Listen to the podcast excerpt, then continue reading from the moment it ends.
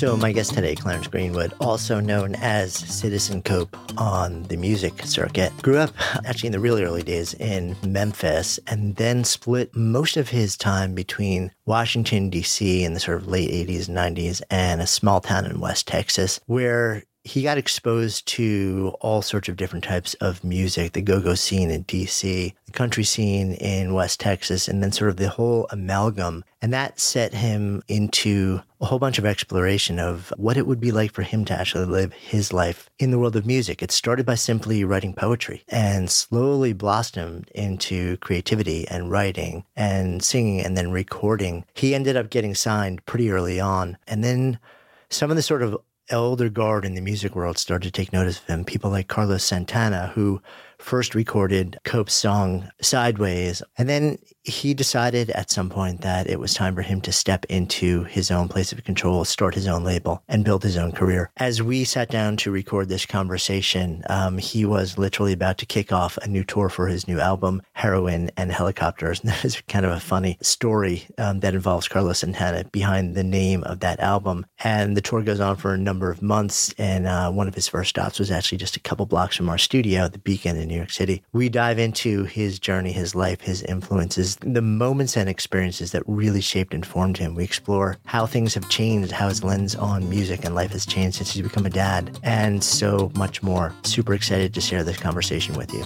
I'm Jonathan Fields, and this is Good Life Project.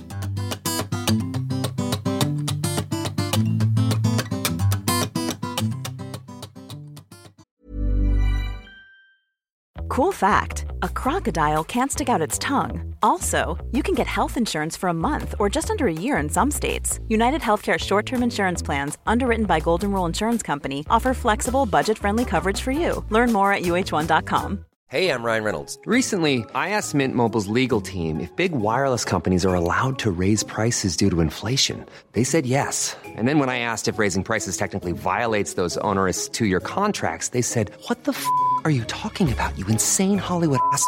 So to recap, we're cutting the price of Mint Unlimited from $30 a month to just $15 a month. Give it a try at mintmobile.com slash switch. $45 up front for three months plus taxes and fees. Promo for new customers for limited time. Unlimited more than 40 gigabytes per month. Slows. Full terms at mintmobile.com.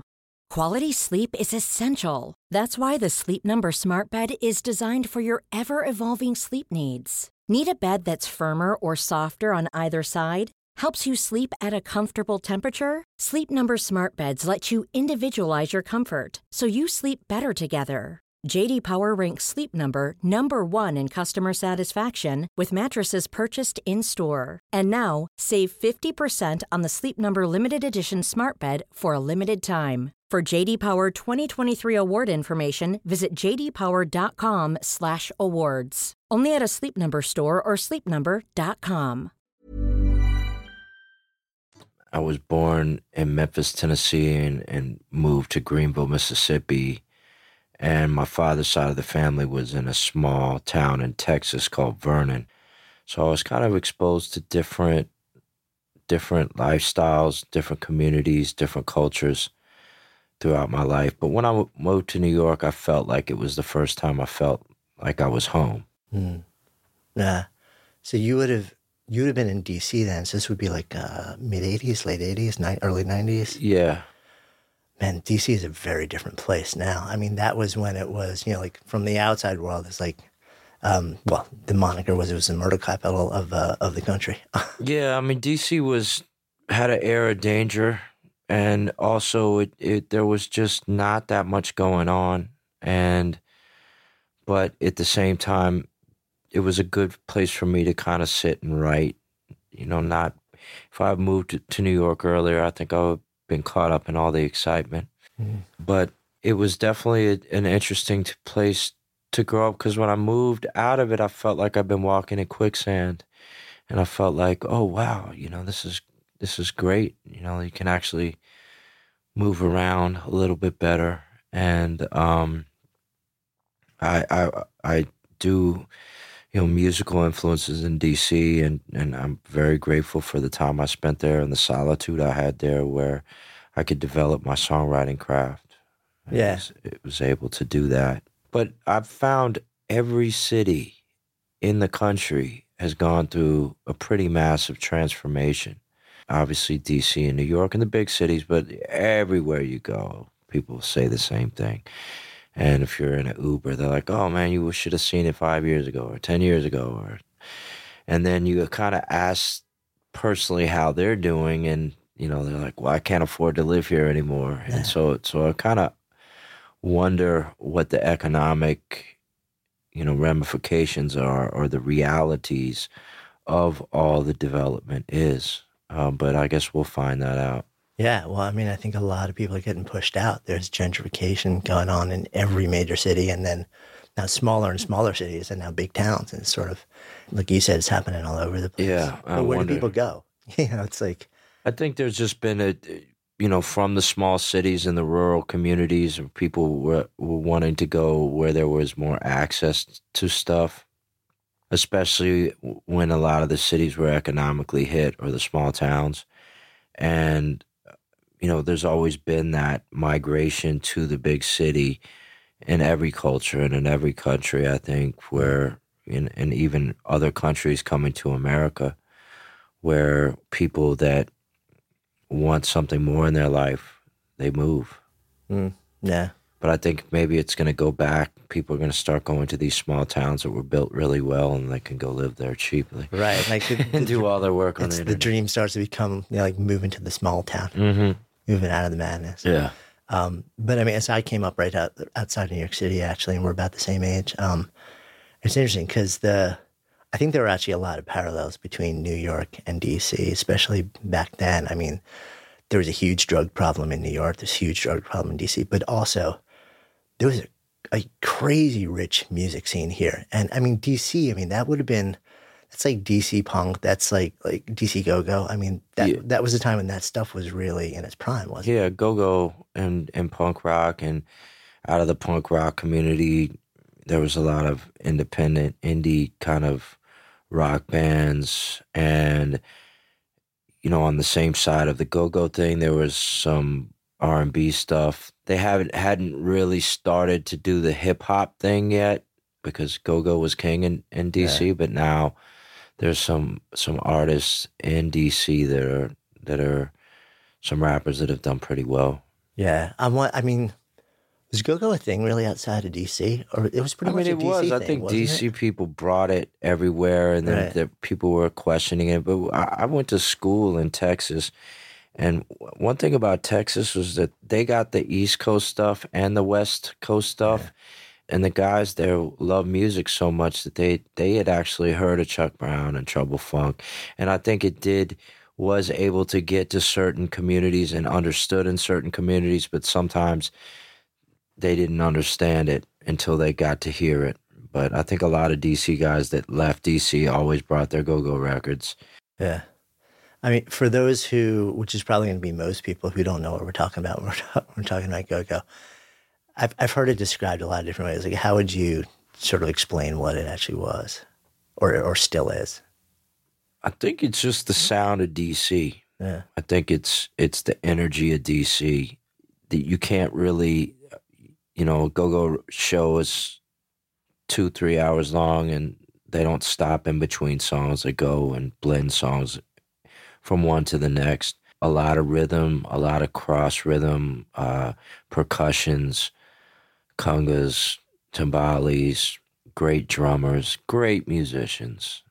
Sometimes they'll do cover songs, sometimes they'll do their own anthems, but it kind of had, you know, just a, a, a counterculture to it, um, a, a, a point of view.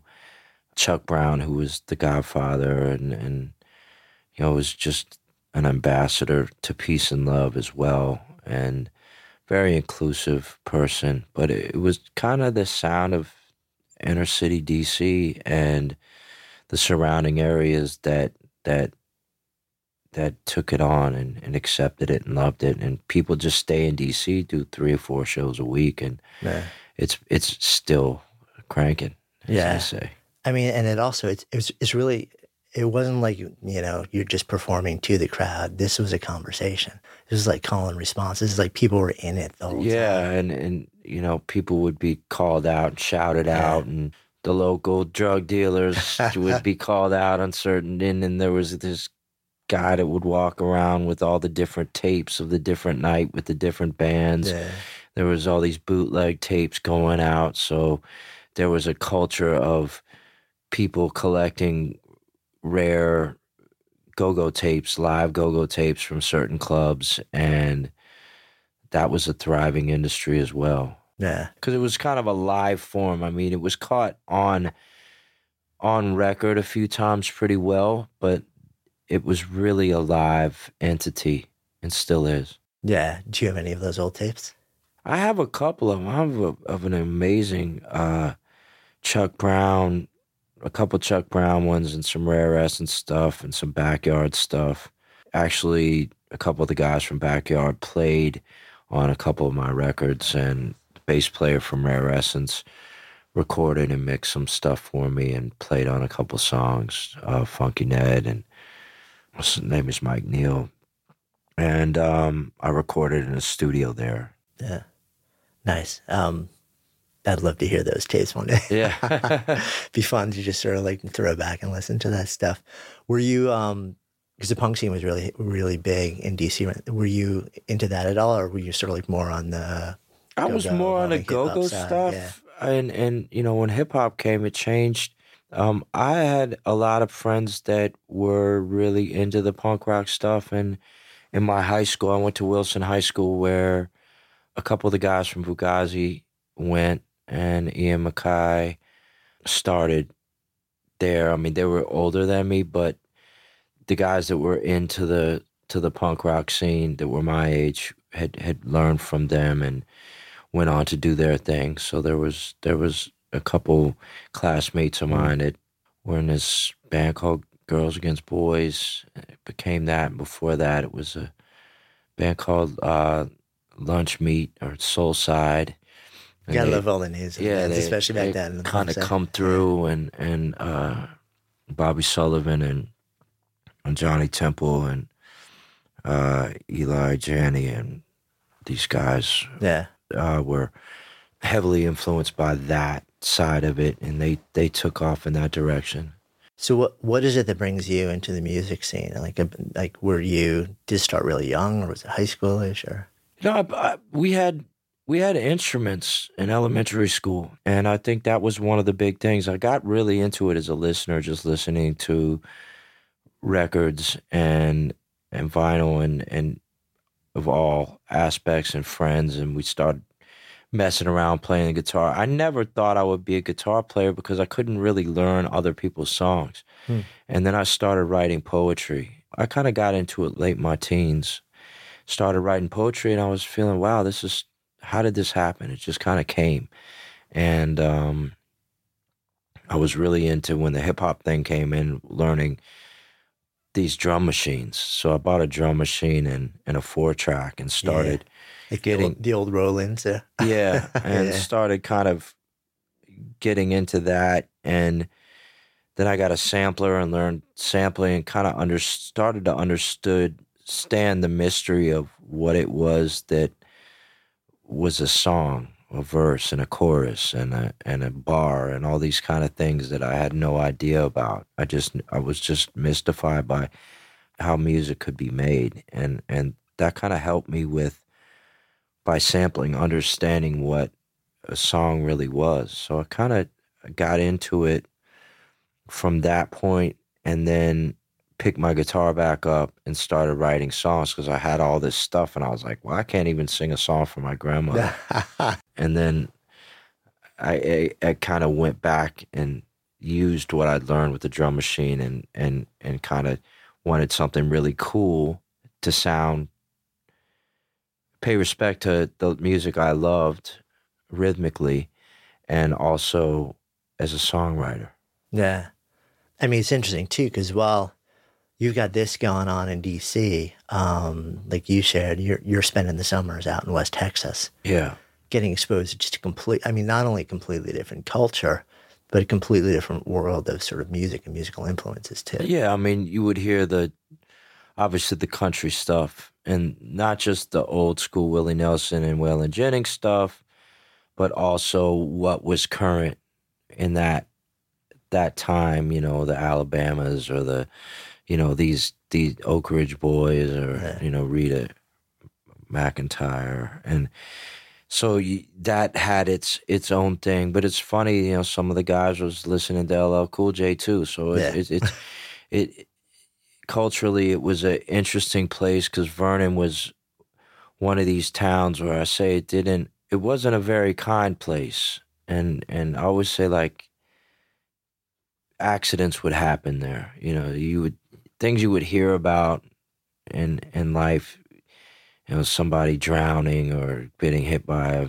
bolt of lightning or it seemed like to happen there you know and you know a It was like the unfortunate town. it was it was just it was just really even though it was a small town things tended to happen there and the, and were kind of unbelievable and and it was it was culturally a lot of different religions and a lot of different churches and the reality of racism was very prevalent but then then again it was a southern town and a small town so people were actually interacting whereas like DC was more segregated.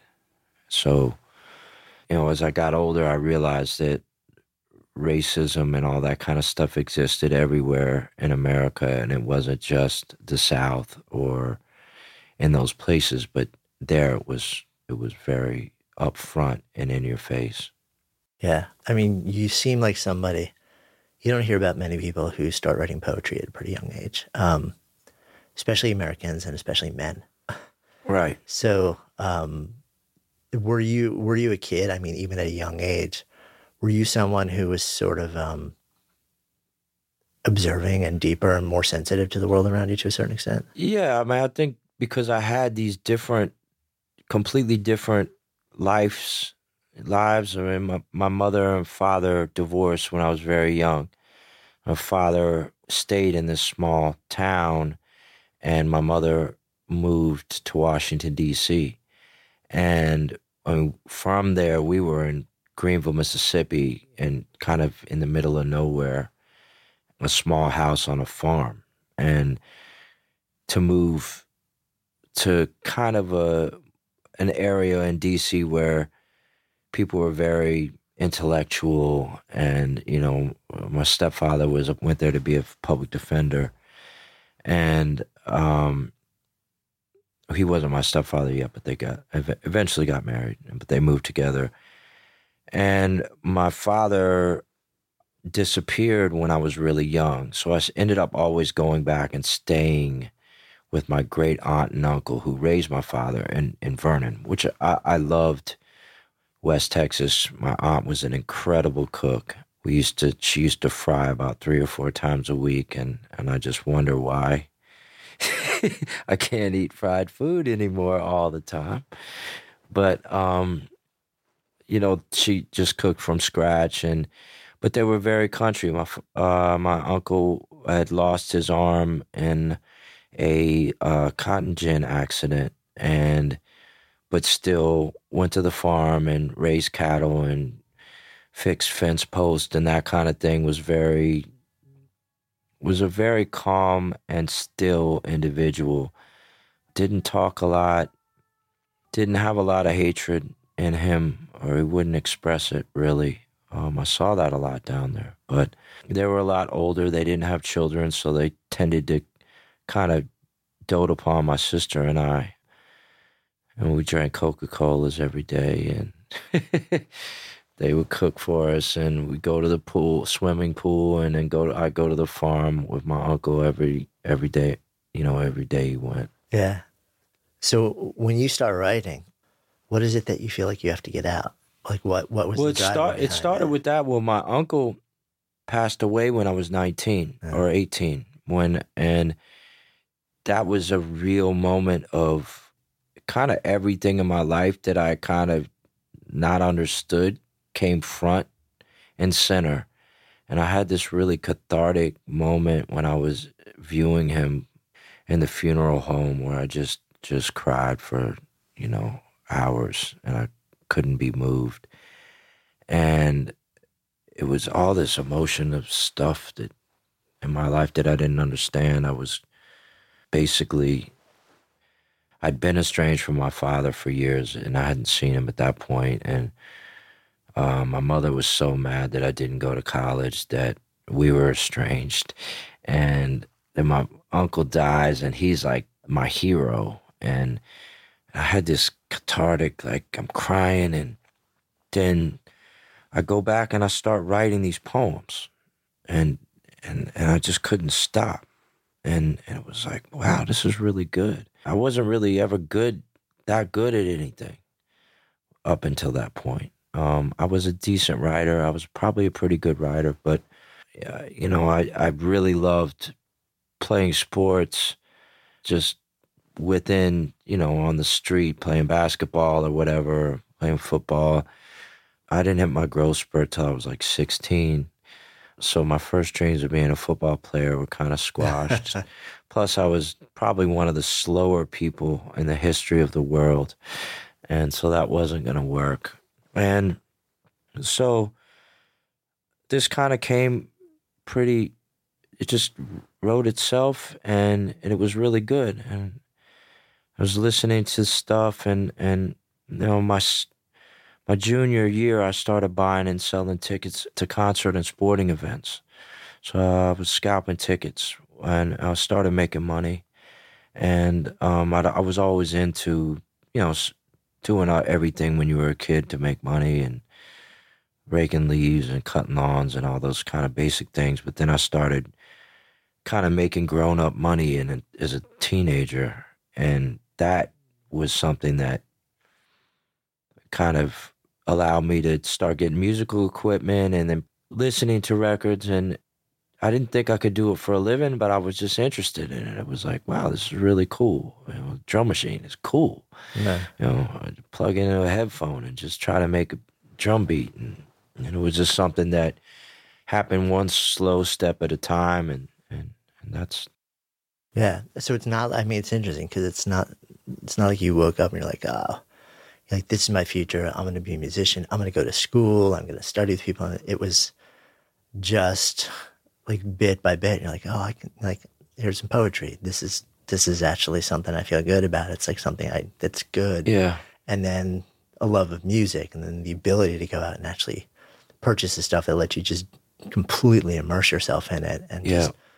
it sounds like just really a huge amount of it was both teaching yourself, but then exposing yourself to all sorts of other types of music. yeah, I mean, like yeah, there was a, together. yeah, there was a lot, and then I had friends that were in bands and stuff, and they would say, "Hey, have you heard this?"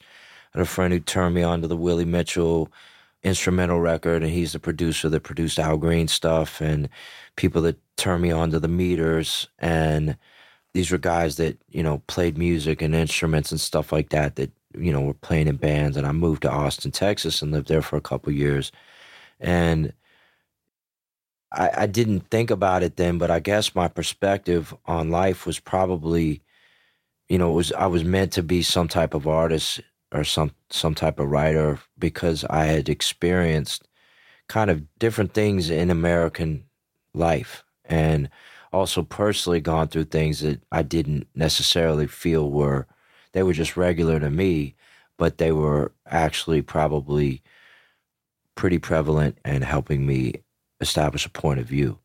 So I go to DC and, and, and people understood my life there. And then I go to Texas and people would understand my life there, but they, they wouldn't be able to see when I wasn't there. Mm. So it was, it was a completely different lifestyle and it was a different, um, experience. And I was able to have you know, both of those things. And I guess it just contributed to it. Yeah.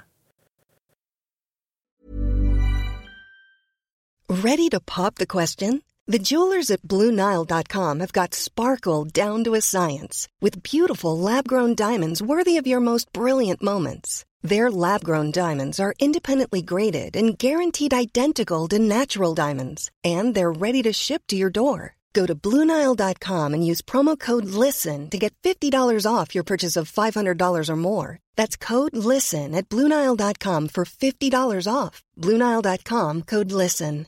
Hey, I'm Ryan Reynolds. At Mint Mobile, we like to do the opposite of what Big Wireless does. They charge you a lot, we charge you a little. So naturally, when they announced they'd be raising their prices due to inflation, we decided to deflate our prices due to not hating you. That's right. We're cutting the price of Mint Unlimited from $30 a month to just $15 a month. Give it a try at mintmobile.com slash switch. $45 upfront for three months plus taxes and fees. Promo rate for new customers for limited time. Unlimited more than 40 gigabytes per month. Slows. Full terms at mintmobile.com.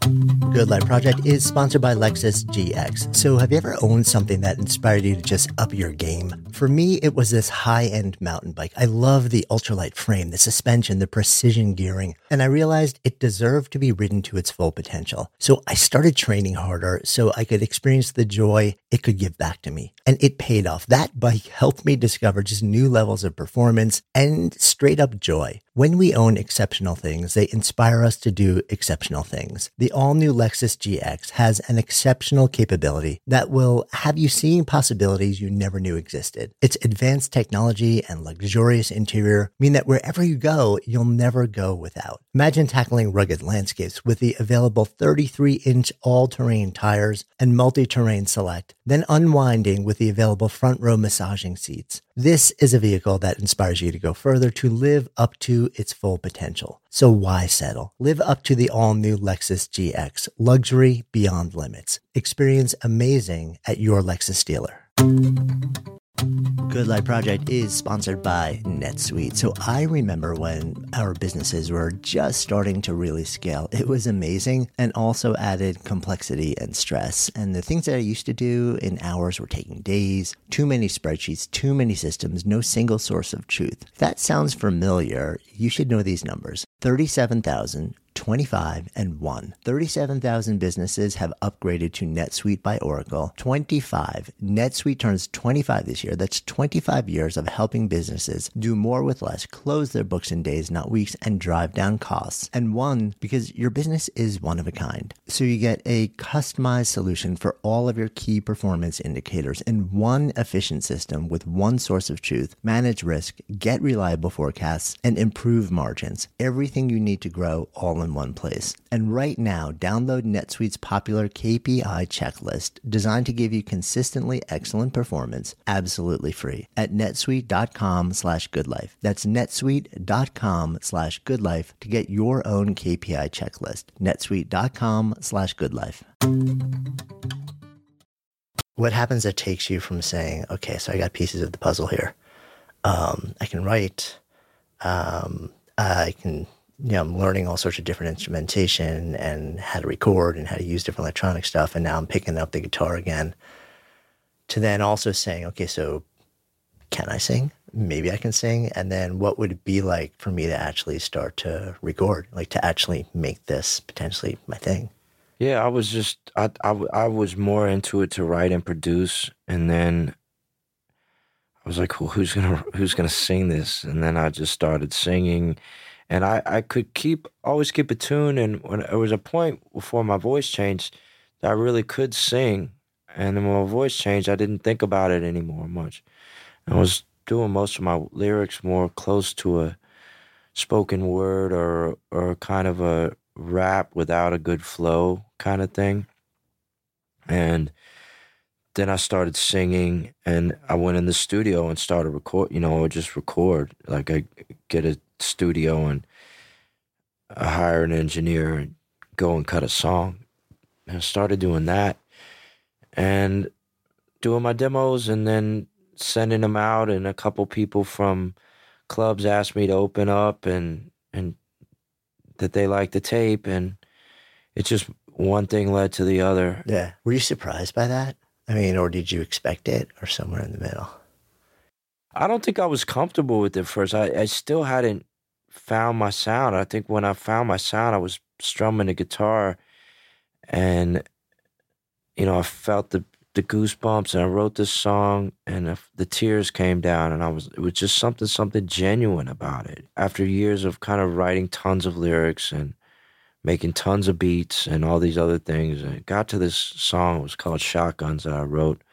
It was off the first record that never came out on Capitol Records.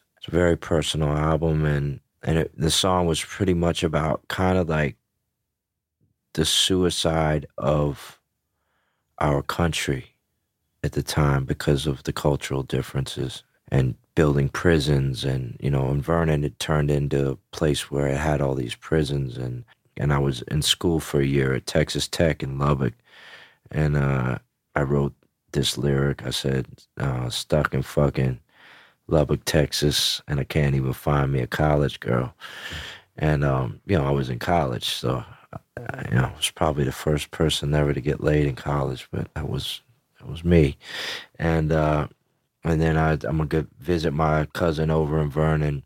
That little bitty town is all that motherfucker loves. And it, you know, and it goes in, and he's getting nervous because out his window they're building another prison yard. It's got me thinking, in a town you can't drink in, just who are they building those prisons for? And then the chorus was like, well, accidents, they happen with shotguns sometimes, but this is suicide. Because, you know, in the South, there's a culture of suicide and there's also a culture of guns and there's a culture of people that kill people by accident and so i kind of put all that together and I, I was just there was a moment i was like wow this is a fucking great song and i just felt really good about it and that's when i knew that i did you know and i had a prayer i said i just prayed that i would do something authentic in music and it wasn't about, hey, can I get a Grammy or can I get rich or can I get famous? But I just wanted to do something authentic. But I probably should have said, can I do something authentic and win a Grammy? right. It doesn't have to be an either or here. It could mm-hmm. be yes and, yeah. But um, so you kind of threw out there that um, that was for an album that um, you were actually eventually signed for. I think Capitol was the yeah. I signed to Capitol Records from right. a demo tape that was found by a scout at the time. who's my friend Marshall Artman, who's a producer and he's in Nashville now. But he was a scout at Capitol at the time, and that turned into a deal. And um, I did the record, and they they didn't accept it, so they dropped me from the label what was the reason? Like, why didn't they want it? You know, the the record was very. Uh, the demos that I did in DC actually were a little bit stronger than the album because I went and re-recorded the album in New York, and I didn't realize that some of the magic that I did on those demos probably should have just I should have stuck with some of that and stayed there and, and done that. But looking back, I didn't make the best record. I had some great songs on there, but but it was heartbreaking and yeah, I mean especially because this is it's the record where that song that you just explained was the one where it was the first time where the tears came, like the shakes came, like yeah. you're like, this is what I'm here to do. Yeah, And then to have that go into an album and then to have the company say, mm, not happening. Yeah. And it was all personal too. Yeah. So it was, it, and it, and then I had to go and I had written all these songs and now now I mean there's a re-record restriction on my album so I couldn't re-record any of those songs right. even if I got another deal so I had to write a bunch of new songs I got a loft on 9th Street which was 2500 square feet and kind of like a drug area at the time back, lot, in, D- back in DC yeah a lot of prostitution um, I still had some money left over from my advance from Capitol. so it was like I think it was like eight hundred dollars a month. So it was, but it was great. I could sing out really loud. Wrote a bunch of new songs. Um, Salvation. I wrote If There's Love. Was listening to OutKast records and uh, looked on the liner notes who recorded it, and I called that guy up and sent him some some music, and he's like, "Man, this sounds great." come yeah. down here and I'll cut some demos. I mean, so it's interesting because when that when you get that first thing from Capitol and they're like, "We're done," um, for you that wasn't something inside of you said, "Okay, it, it's it's not that I don't have her. It's like it's it, this isn't the end of my career. Like, no, this is just this is one no, but I'm still all in." Yeah, I mean, you get the. I mean, it it is heartbreaking because you think, you know, you went from scalping tickets to now having a major record company deal out of DC, which was very rare. And then I didn't want to stop there, but I knew that it was going to be challenging because I'd felt like I'd written some really, really good songs. And I just didn't understand why they couldn't understand the songs. And then then it got to, okay, well, you know, you're gonna you're either gonna do it or not. And then I, I had to write then some other songs came and it was just like amazing. And I started singing out a little bit more and and as far as having more space to do it in that in that loft loft I could learn the craft of actually singing a little bit better and went to Atlanta cut some songs and then when I cut if there's love in Atlanta as a demo I remember coming back and and being like it's it's done. Like I'm I'm I'm I'm good now. I I have this, and I'm gonna be able to get another deal.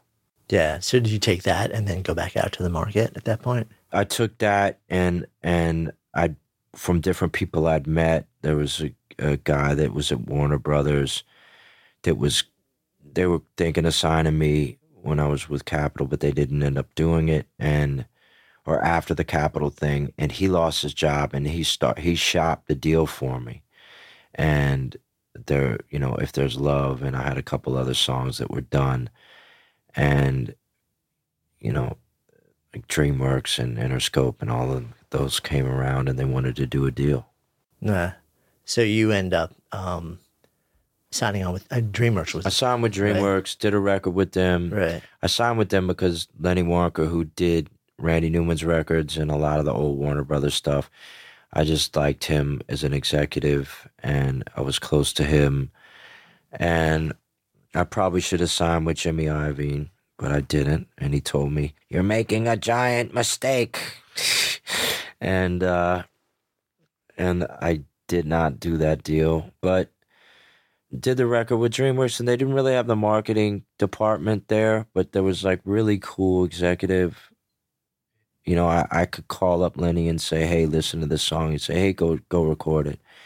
And in fact, I did that when I recorded Sideways. It wasn't on the rec. I'd already finished my album, and I played it for him over the phone, uh, which I used to do. And he'd say, "Hey, go do that," and and I cut the song. So I felt really good about the creative side. They let me do what I, what I had to do creatively, but it was such the record was so in between genres and it was like a California label, and they kind of didn't understand the East Coast thing.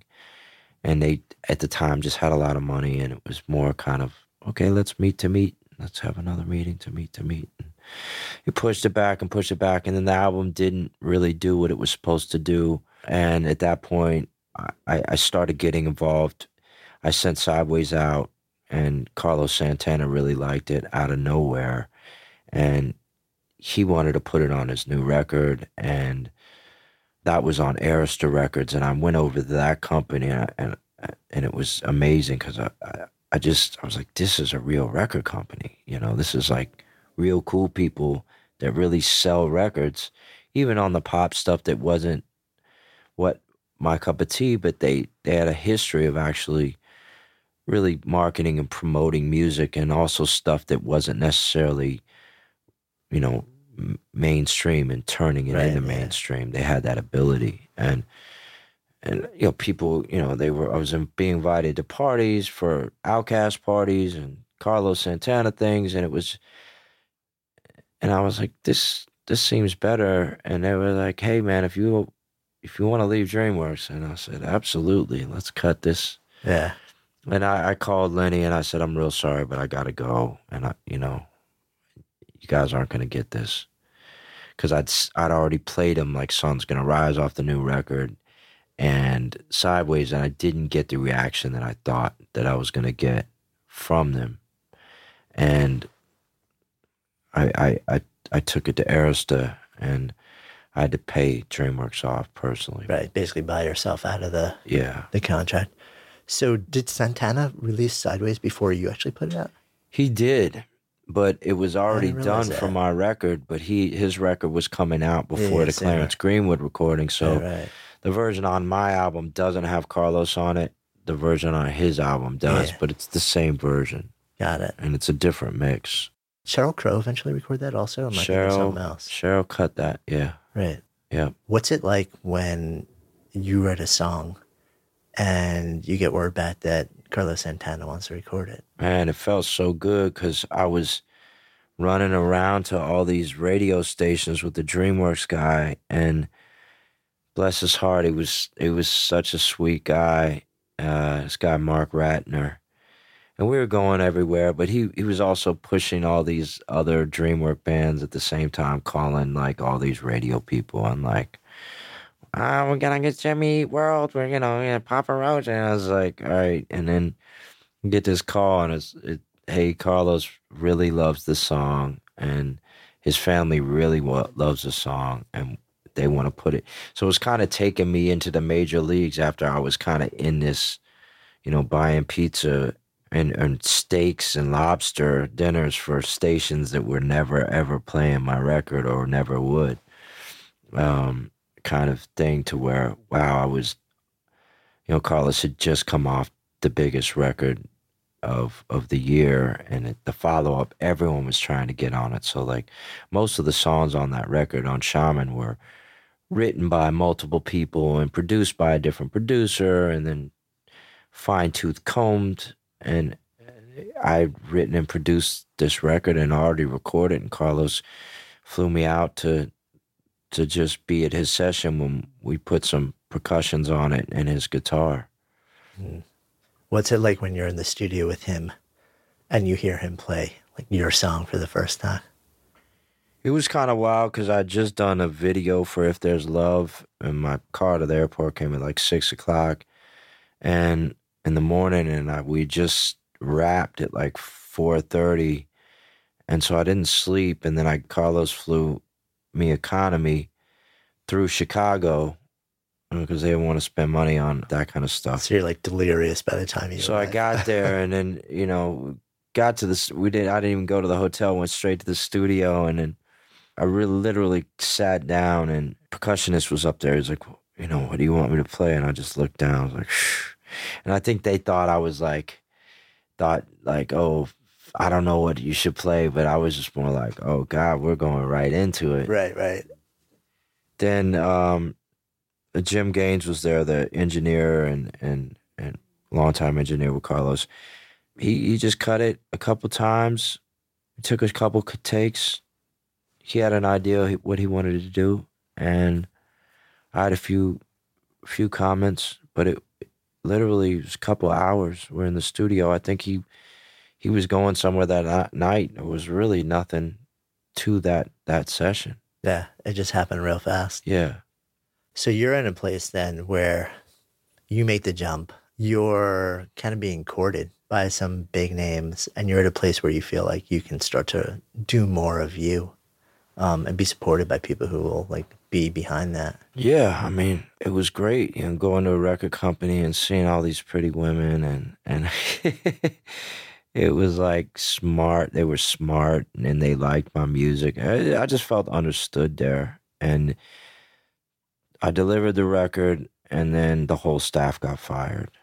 And it was going to be a major push and it was under the Sony system and they just moved it over to RCA, which was Clive Davis was kind of running things, and it just wasn't a company I would have signed with. It was kind of like very male dominated because I think you kind of have to have some understanding, you know, some women around to kind of understand what I was doing at the time. And it was kind of older white men running things that chased ambulances and not in particular Clive, but the people under him at RCA at the time were kind of like, I was like, I went from a major down to kind of like a mid major again. Yeah, And it was, it wasn't a company that those people would even have signed me, but they knew I'd finished the Clarence Greenwood recordings and knew the record was hot because it was already on the street and people were talking about it. yeah. So was that when you made the decision to peel off on your own? No, I had to do two records with All right, RCA. so you're still under with so them. I did two Yeah. records with them. It was not great, you know. So I, Yeah. I just said, hey, let me let me roll. Yeah, I mean, you hear that story so much in the industry, right? Is that people get locked into contracts, and you don't have the final say on what when you get out. you know, No, they they lock you down for a long time Yeah. in perpetuity, and um, throughout the universe. It's not even throughout the world. So they they, they obviously know some yeah. something we don't. But the world, that world is changing, man. It's kind of exploding in a lot of different ways. I'm curious. I, I want to actually ask you about that in a second. What just popped into my head is um, the tracks you wrote for that original album that was never released for Capitol. Have they ever seen the light of day? No, I I actually released one of the songs called Family on a disc, but I'm gonna put that out probably in a couple years. Oh, cool. Yeah. So you have like you got those free and clear at this point. I got those, yeah. I got But it took time. back. Yeah, it took time. So then you do the you basically satisfy the rest of your obligation for them, and then you decide, you know what, kind of done with the industry the way it is. I'm gonna do my own thing. Yeah, I was. It was just kind of amateur hour over over there, and I given him two records. That I was like, "Yo, if you can't get Sideways and Bullet in the Target, Sun's gonna rise off of one record." And that record eventually has f- four platinum singles, and they never went to radio. Like they were just basically just letting me, you know, the record did what it did by the grace of God. Right. Which know. especially that one was this 2000 2004, 2005, and then Every Waking Moment was 2006. Right. So back then, that was unheard of. I mean, it's different now Yeah. because, you know, like all the, big digital platforms. Right. But back then, I mean, be able to do that completely independently without Yeah. substantial radio airplay, that's like nobody does that. Yeah, there was no radio airplay. I mean, some non-com stations picked it up, but it wasn't even like on the lowest radio thing is like the AAA format and didn't even chart on the AAA like Bullet in the Target and Sun's Gonna Rise. And it just, they didn't, I later found out they didn't even go to these stations. So, I mean, it, we, luckily I had a really good person that was really behind it at RCA named Karen Lamberton who got me, helped get me a lot of licenses. So I got a lot of great licenses and the music was very visual.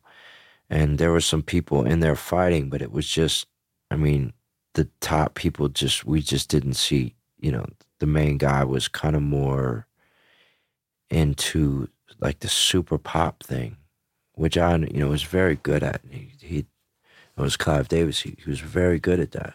And, um, but something left of center was not necessarily his thing. He had to be kind of really convinced, and it was hard.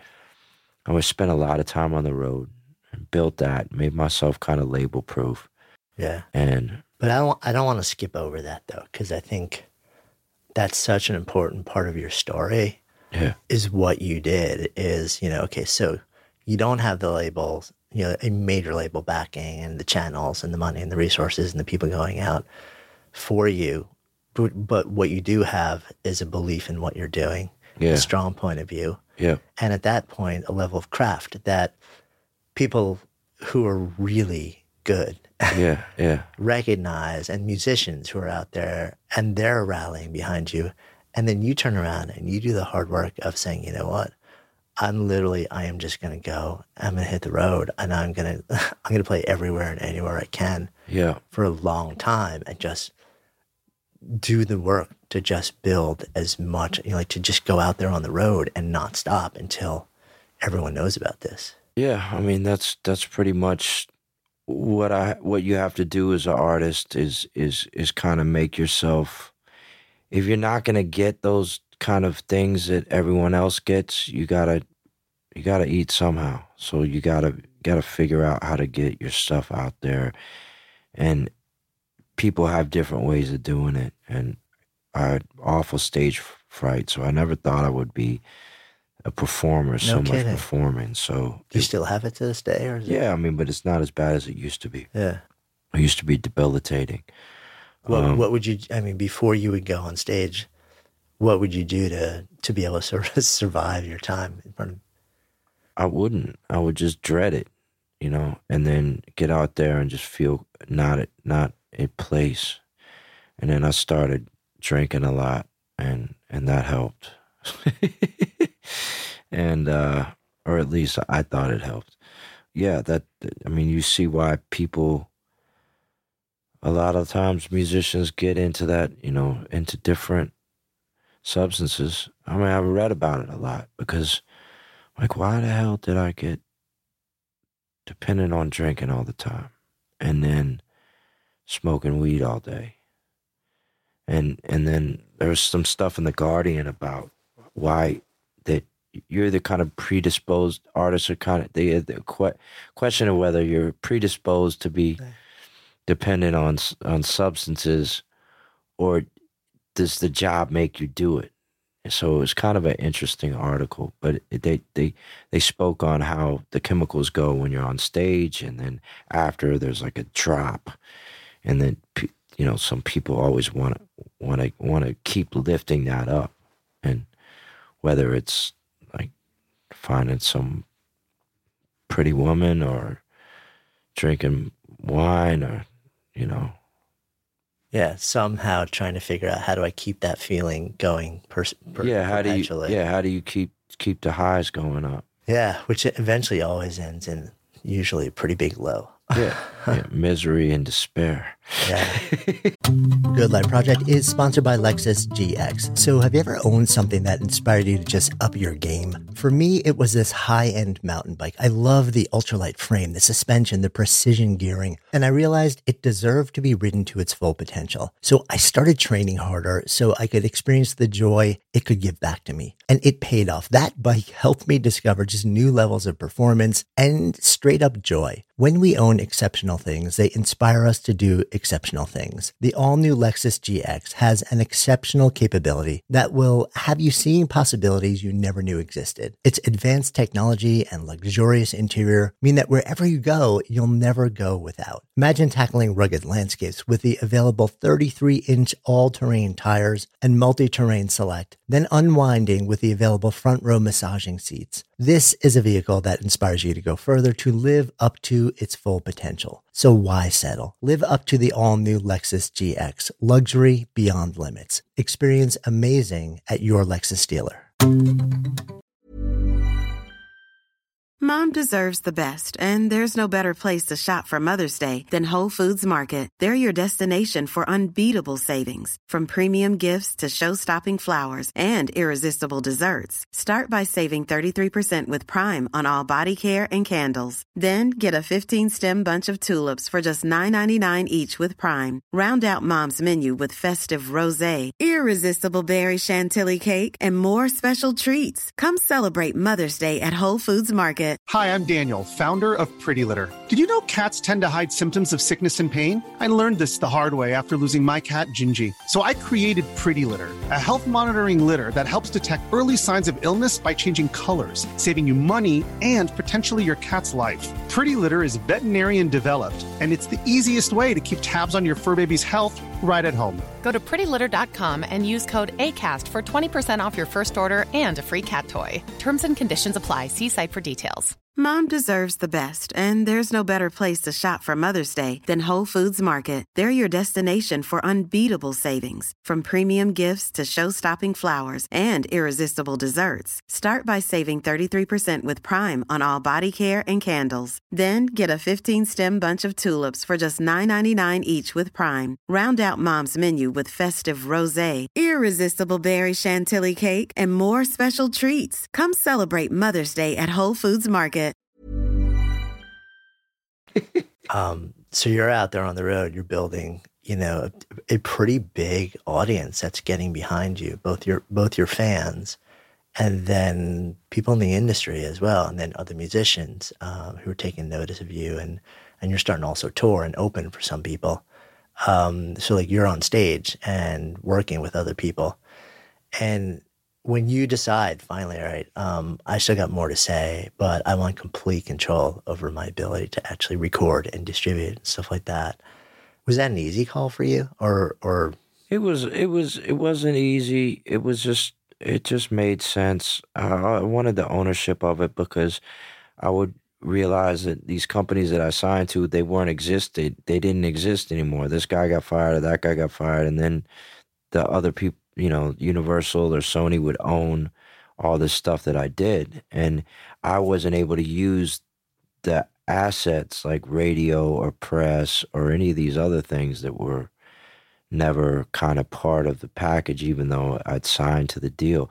I didn't even use the art A and R department at RCA. That like I fired the A and R guy like right when I got assigned him because he didn't. um I remember one time, you know, he wouldn't, you know, he wouldn't, he he he wouldn't have signed me. He was so, and I, you know, he, like the only thing he did was try to tell me to change the the order of the songs in the Clarence Greenwood recordings, and then he stamped his name on the album.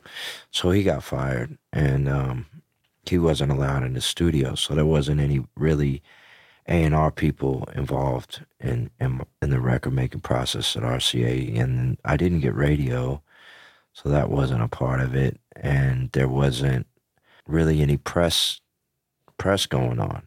So it's like you could do the same thing yourself. Yeah, it's like I can deliver no result and not get in my way. Like yeah, having yeah, and then I own else. it. Yeah. So, but but you know there are a lot of like positives, you know, at the time for me for signing to a label. So it it, it worked out.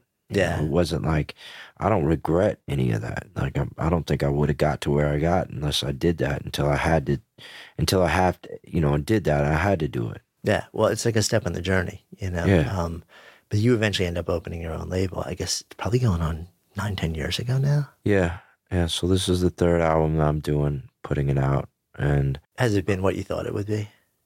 Yeah, I mean it's it's, but it's it's it's still. I mean, music is still kind of in that.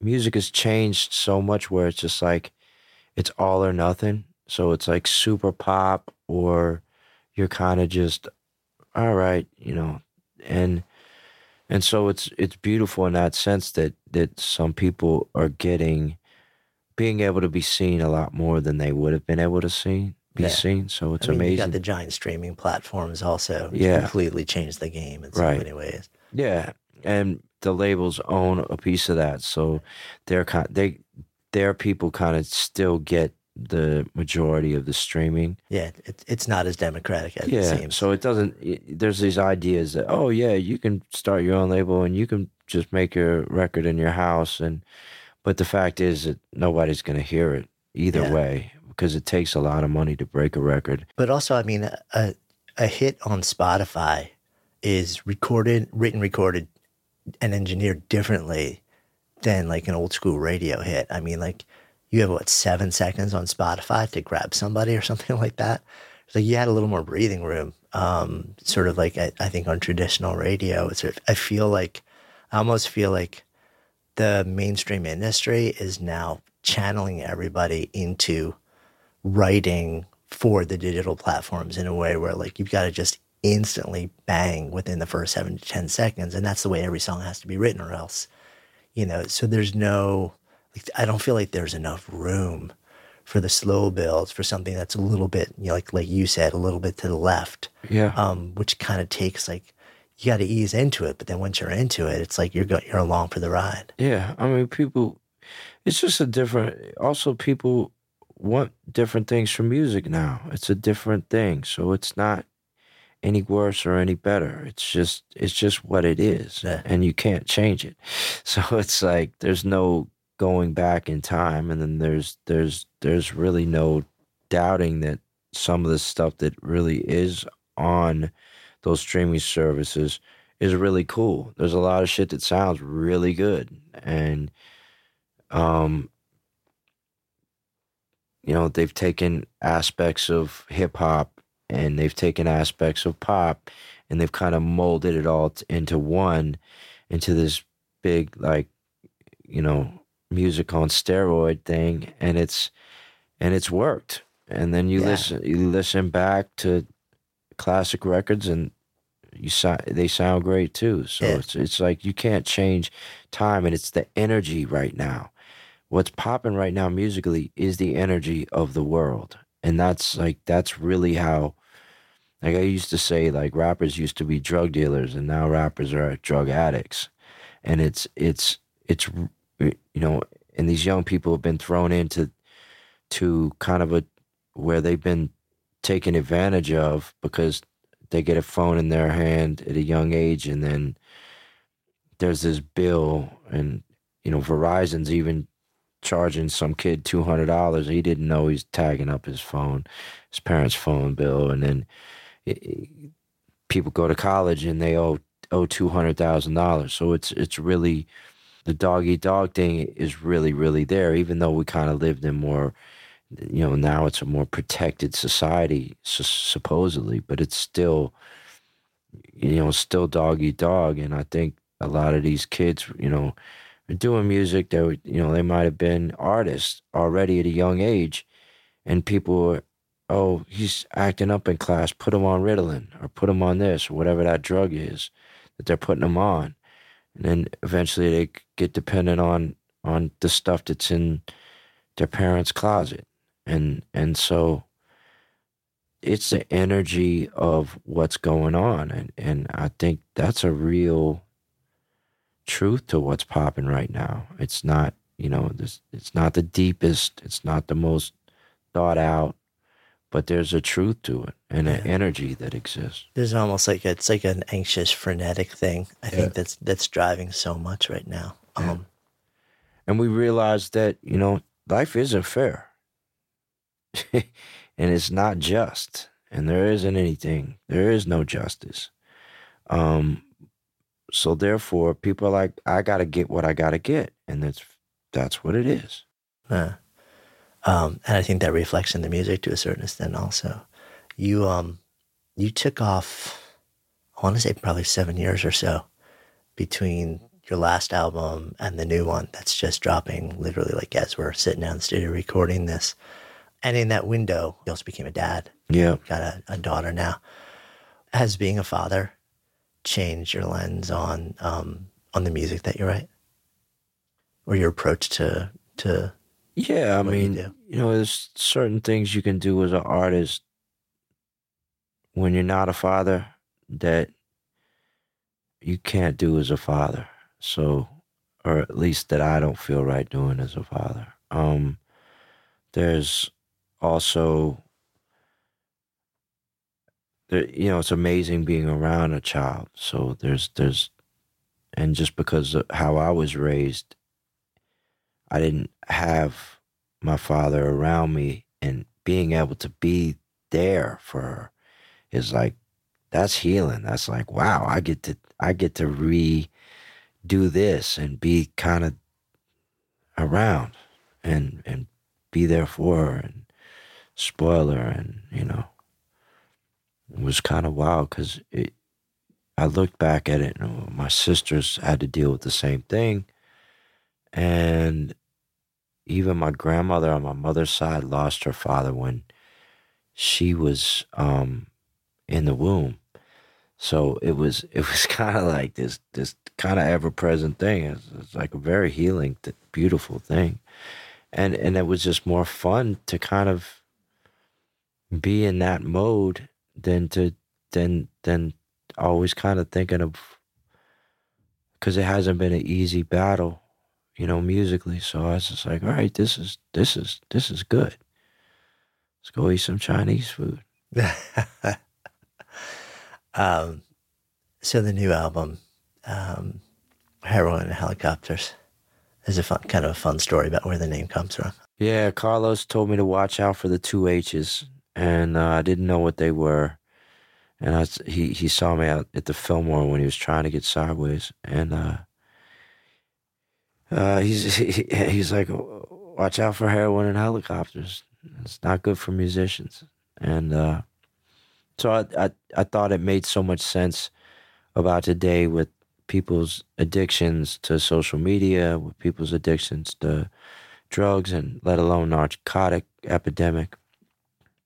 And then also the helicopters kind of the the need to kind of get somewhere faster and the decadence of helicopters and also the danger of helicopters and let alone the you know, kind of taking shortcuts. It just seems like, a, wow, that made sense. And it makes sense now. So, and there's a story to it. So it's good because uh, I don't want to hear, oh, what's, what's the name about? You know, I don't want to answer that question.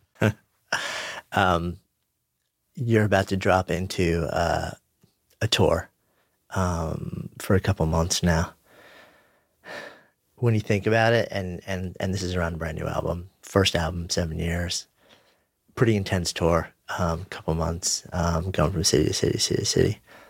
Um, when you do something like this, and you know you're just going to be completely immersed, do you ever do you think about what you want to happen during it, or do you set an intention for it, or what you want to either create for the people that are coming to it, or get for yourself when you're sort of like just about to dive into it? I think what's what's crazy about live stuff is is is it's always been such a learning process to me. Like I was saying earlier, I never felt like I got on stage and this is what I meant I was supposed to do. It's just every now it's just I'm learning and feeling emotions and being able to include the crowd more and include people listening into my world and and and there's a give and take and a receiving and releasing and all that other stuff that was always there but it was never fully recognized and i i, I just want to fully just open up and also spend my days enjoying different aspects of life and trying to fulfill myself steep myself into philosophy and all that other stuff that is kind of like helping me develop as a human being and as a man. And as a father and trying to not just be it, a means to an end to do a tour because I still want to live life outside of that bubble and hopefully come off the tour and know that kind of put certain things into practice that I've I've wanted to. And and and that's really what an artist does. Like I think an artist uses music as a vehicle to reach a certain spiritual awakening. And that happens and then you forget about it because all the all the different little temptations come if you become successful at all. So God will come in there and throw these temptations, and you see how you react. Oh yeah, you, you know, you're really good at turning down this and this and this, but what about this? And then and and and so uh, it's something you continuously need to to to practice, and it's it's it's like a any kind of other thing, but it's it's it's just music is just a vehicle, hopefully, to human development and growth. You know, that's that's what I think it is. Mm, yeah, can really fuck you up, though. I mean, it's like it can really. I don't, am I allowed to say that? Yeah. But yeah, it, it, it's one of those things that I think initially people don't know that that's why they're getting into the arts. But it, just like when they say athletes or team sports isn't about the actual victory or, or, or learning to be a great player. It's about learning to be a great man or a great woman. Or like there's other things in life, life lessons that you're supposed to learn within that sport. And I think that there's life lessons you're supposed to learn out here doing music and losing your autonomy and all these other things that happen along the way. And, you know, part of your development is is is dependent on it or else you end up like a lot of people in this industry which is you know ad- addicted to drugs broke or you know or your your life is cut short you know it's not really the job I mean everyone says they want to be a musician but it's not really the job you have if you want a you know great family life and a, and, a, and without without splitting up. Uh, you do you want to be you know sober and clean and and you know you're gonna have any artist is gonna have their vices and that's why like some of the OGs like you know Clapton and and Carlos Santana and people that have made it through, like even Lionel Richie or you know Dolly Parton. You know, they're just few and far between. You got to give them their sincere amount of admiration to people like that have actually done it, stayed alive. Yeah. So, um, it feels like a good place for us to come full circle too. So, it's called Good Life Project. So, if I offer up the phrase to live a good life, what comes up? To live a good life is a good meal, somebody to share it with that understands who you are, admires who you are, understands your faults, can help you with your deficiencies, can enhance the positive things in your life. Some joy, some laughter, some companionship. And hopefully, you don't have to travel too far to find that, that you can find that within at some point.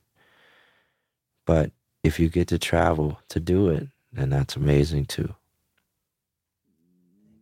And, you know, to give something to others and also be able to receive. Mm. Thank you. So, as we wrap things up, we sit here in our studio. I know you don't have your guitar with you, but I happen to have two guitars hanging here on the wall. And uh, if you're down with maybe grabbing one of them and sharing something maybe from uh, your uh, newest album, that would be awesome. So I'm going to uh, let you do your thing that you set up, and then we're going to listen.